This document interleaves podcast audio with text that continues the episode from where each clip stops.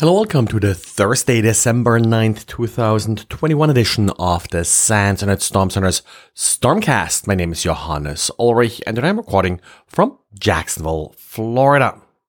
We do have a new forensics challenge thanks to uh, Brad who posted this again uh, for uh, this month.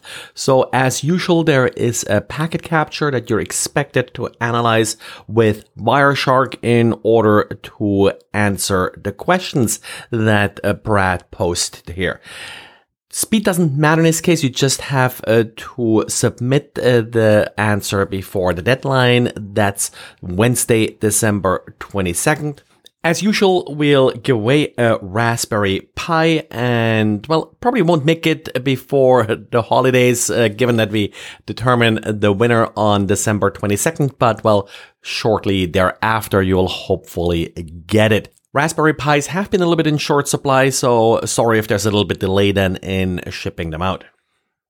One of the services offered uh, by cloud providers is the ability to run entire desktop operating systems in the cloud and access them remotely. Uh, this, of course, provides a nicely remote managed solution for workers to have a protected uh, system in the cloud that uh, they are then using sort of for the daily work and it's isolated from anything that they may be doing in their home networks.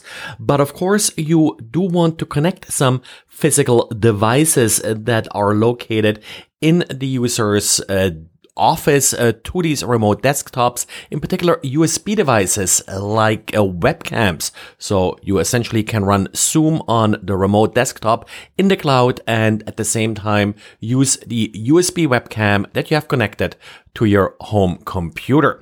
In order to provide uh, this uh, capability, uh, the providers are using a library by Eltima that is implementing a USB over Ethernet protocol. Sadly, according to a blog post by Sentinel Labs, this particular SDK has numerous vulnerabilities that allow for privilege escalation on the remote desktop up to the kernel level, which then in turn could be used to, for example, disable some security services. There are various providers that are offering these remote desktop services, and many of them are using uh, these uh, libraries. Now, Sentinel Labs uh, wasn't able to test all of them. Three they're pointing out here are Accops, NoMachine, and AWS Amazon workspaces. For these three, the blog post does offer links to advisories and assistance in mitigating this vulnerability. Microsoft Office 365 credentials are remaining one of the favorite targets for phishing attacks. And attackers are always looking for new ways to actually pull off these phishing attacks using legitimate Microsoft URLs. The latest example shown by Proofpoint that's actually being exploited in the wild is taking advantage of a little quirk, you may call it a bug, in Microsoft's OAuth implementation.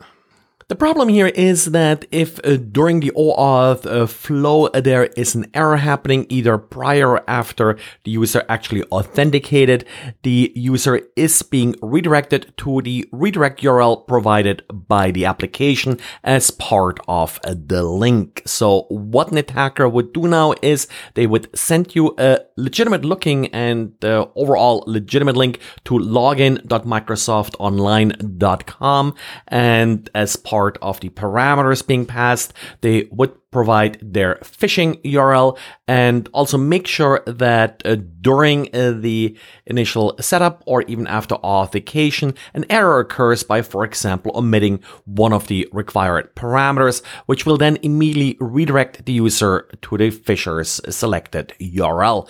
This, of course, allows then for a much more plausible phishing attack. It also makes filtering these links so much more difficult because, again, it's going to a legitimate login.microsoftonline.com OAuth endpoint.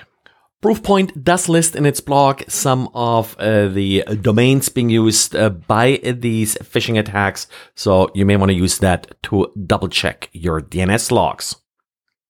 Google released its monthly Android patches. Yes, again, a number of uh, critical vulnerabilities, for example, in the media framework, uh, yet again, and also a couple system remote control execution vulnerabilities that uh, Google did rate as uh, critical. Didn't see anything that's already exploited. So uh, that's, I guess, some good news here. No zero days this month. Apply these updates as they become available for your particular phone. Well, that's it for today. Thanks again for listening and talk to you again tomorrow.